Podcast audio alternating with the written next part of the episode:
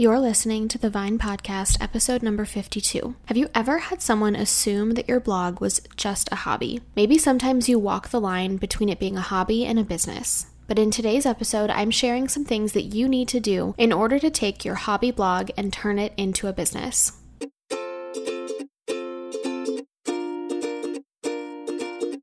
You love the time you get to spend creating content on your blog and connecting with your audience. But building a brand and working on your website, that's where it can feel overwhelming. With all of the lists out there of everything that you should do, sometimes you just feel like giving up. But friends, there's a better way. When you spend time strategically thinking about your blog, you'll discover what is essential to build a successful and sustainable business and what's not. I'm your host, Madison Wetherill, a WordPress web designer and branding strategist for food bloggers. I'm here to help you think strategically about the brand you're building, connect with your ideal audience, and ultimately convert them into raving fans, the ones who actually make your recipes, interact with you, and make this whole food blogging journey worth it. It's time to design a business you love and remember why you started a blog in the first place. Welcome back, friends. I am just so excited that you are tuning in today. It has been quite a while for me since I have sat down and recorded an episode, and so I feel like I am shaking off the rust a little bit. I'm pretty sure I said that in last week's episode, but that is just how this season of business has been for me. But I am just so glad that you are tuning in today, and if you are new to the podcast, I am just very thankful that somehow, some way, you found this podcast, and I really, truly hope that you enjoy it. Now, again, if you're new here, I just want to quickly introduce myself. My name is Madison Wetherill, and I am a web designer for food bloggers. I've been working pretty much exclusively with food bloggers for the last 2 years, but even before that, for the last 5 years, I have been working on WordPress web development and really just been completely immersed in the food blogging world, and so it has been such a amazing ride and a blessing to just really dive into the food blogger world and focus fully on serving that clientele. I tell people this all the time, but it is so different designing websites for other industries than it is for designing a website or a brand for a food blog. And I think there was a lot of intimidation for me when I first wanted to kind of niche down and really focus on serving this specific community and really not any other industry or niche. And it has just been way more than worth it to really focus in and just really know the trends and what is, going on in the food blogger world. And so I am extremely happy to be in this industry, and I'm glad that you are here listening to this podcast.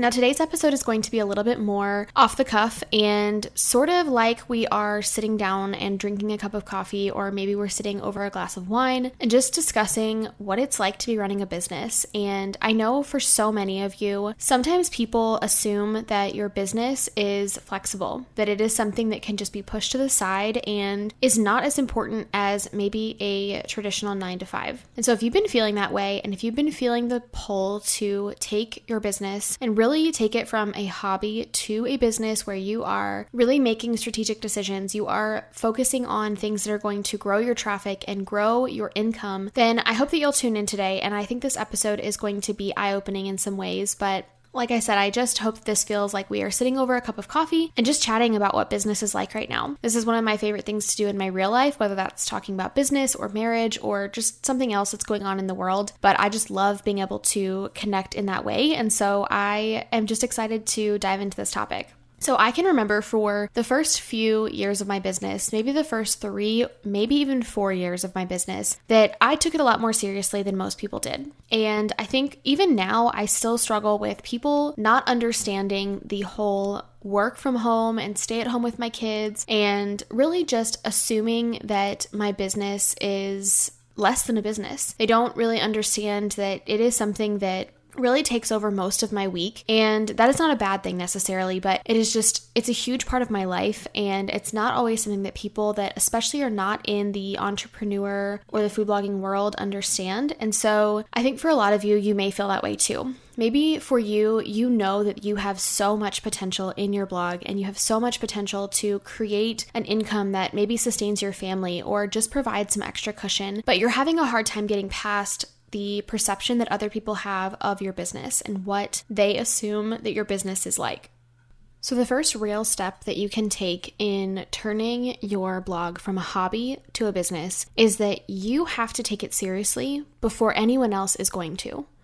And this is something that I really had to realize, especially once I had kids, because I found that anyone and everyone just kind of assumed that my business could just move aside and other things could be a priority. And there are definitely things that need to be a priority over your business. And so it wasn't just that, but mostly it was just that people assumed that, like rescheduling a doctor's appointment or meeting with a friend for lunch, that the tasks that I had in my business, the blog posts that I was working on, that those things could just be pushed to the side if something else more important came along. And what I found is that this was actually stemming from the way that I talked about my business and the way that I explained what I did to other people. In the way that I was describing it to people, I was actually making it seem like it was less important than it actually was to me. I was making it seem like that was the case, that because I worked from home, my schedule could just change if something else that was more exciting came up for me. And so it really took me a couple of years to realize that I had to set those boundaries and that no one else was going to set them for me. And truthfully, no one else should have set those boundaries for me because it was my business. And so as soon as I really started setting work hours for myself, I started talking about deadlines that I had coming up, or really just sharing freely about the things that I was working on for both my blog and my design business, I started to notice a shift in the way that people talked about my business or just respected the time that I had set aside to work on my business. So you really have to decide what you want your business to look like, what you want it to be. How often do you want to work? How many blog posts do you want to create? Because until you decide these things for yourself, it's going to be really easy for you to get walked all over. And there is nothing malicious usually behind this when other people do this to you. It's just simply that they don't understand. And let's be honest, being an entrepreneur is totally different than having a regular job. When you have a job, you have an expectation of the hours that you clock in and you clock out. You have an expectation of the work that gets done within a certain amount of time, and it gets put away after that time is over. And that is not how the entrepreneur world or the blogging world works at all. If we're not careful to set boundaries, we can constantly be working and constantly be thinking about our blogs. And so it's easy for people to assume that it's different than a job, and it is different than a job, but until you start setting those boundaries and really taking it seriously as if it were a job and as if there were consequences for missing deadlines, then nobody else is going to take it seriously either.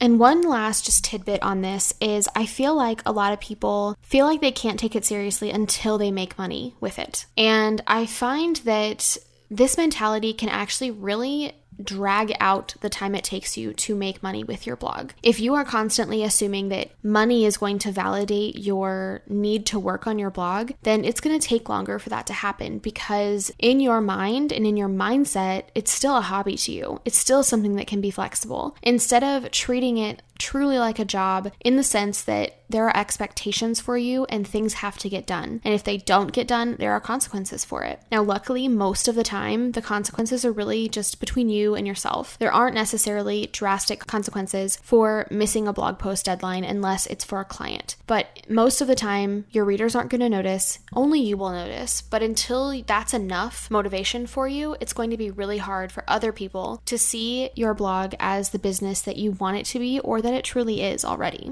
I just want you to realize that regardless of if your blogging income is $0 or $100,000, what you are doing has value. And even if there is not a monetary value to it, you have a story to tell and you have a gift to share with your audience. And that does not change based on the amount of income that you make. So don't tie your worth and the value of your blog to the amount of income that you are making. And just please don't let that be the thing that holds you back from really taking your blog seriously and treating it like it's a business, even if it's a business that isn't making money yet. Okay, so my second tip for focusing on your blog like it's a business and not a hobby is to figure out what you're focusing on right now and not get distracted by the rest of the shiny objects that you will inevitably find all over the food blogging world. Now, this one is really hard for me because I am someone who loves to experiment and I love to try new things. And so it's very hard for me to not get distracted by the things that come up as the new things to try out.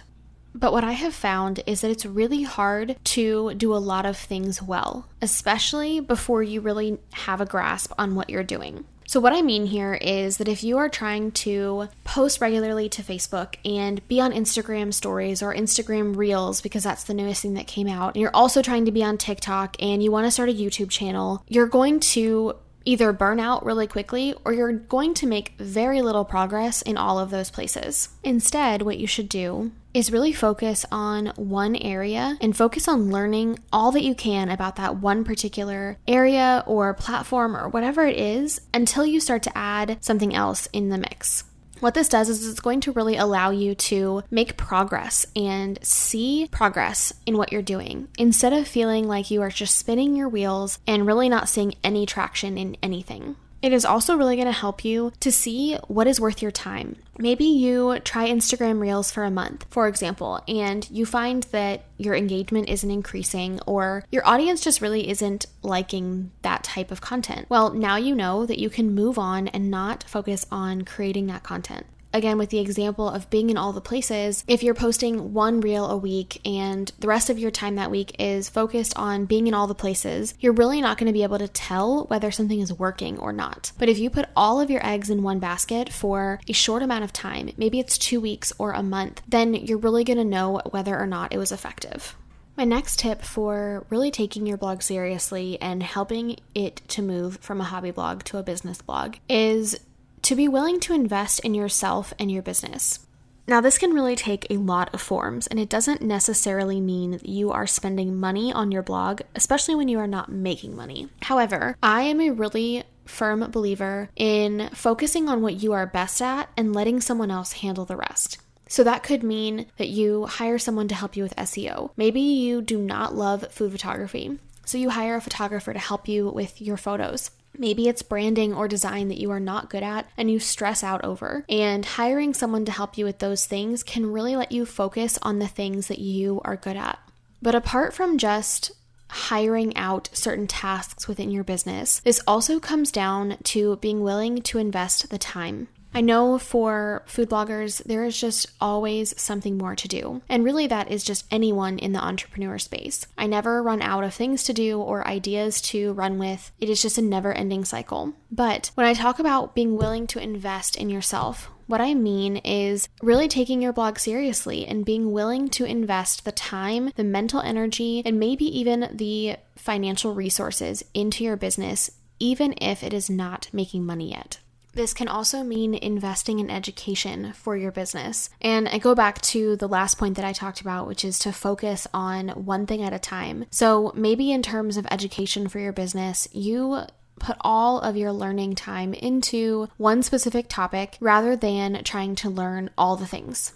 I talked about this a lot when I hosted the Food Blogger Summit back in February, but if you never prioritize what you're learning and you never implement what you're learning, you're just simply not going to get any further along. You're going to look back a year ago or 2 years ago when you were working on the exact same thing in your blog. And I really think this comes down to prioritizing and making the time to put into action what you are learning.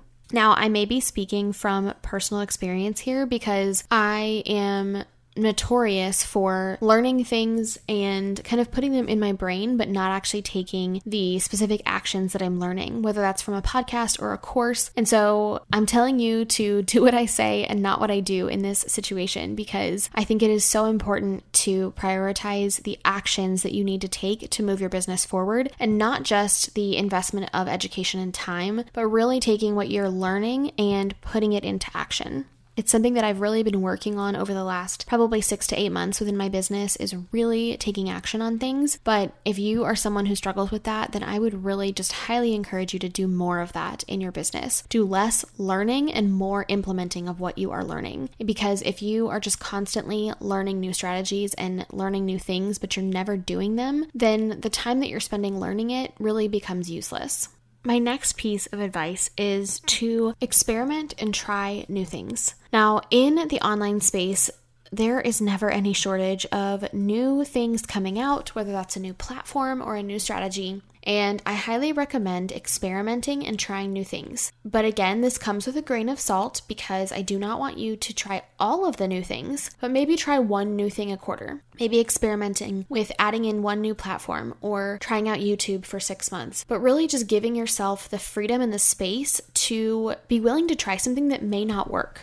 Now, this is so hard for food bloggers, especially because our time is very scarce. And really that comes down to everybody. But I feel like especially in the food blogger space, it can be really easy to think that if you try something new and it doesn't work, you could have been producing more content. And producing content is by far one of the most important things that you have to do as a food blogger. But you have to remember that you also have to get that content out in front of new people. So experimenting with a different platform or a different strategy for something like Pinterest or Facebook is really important to see what gets traction. Especially when you are just getting started with your blog, maybe it doesn't have the full income that you would like it to have, or you're really growing that. It's a lot easier to experiment with things now when the risk is a little bit less versus if you are getting 80 to 90% of your traffic from Pinterest, you are not going to want to try new experiments there because of the effect it could have on your bottom line. And so when you are growing your blog and you are really trying to take it from that hobby blog to a business, this is the perfect time to experiment because you just never know what may take off and where your audience might be hiding.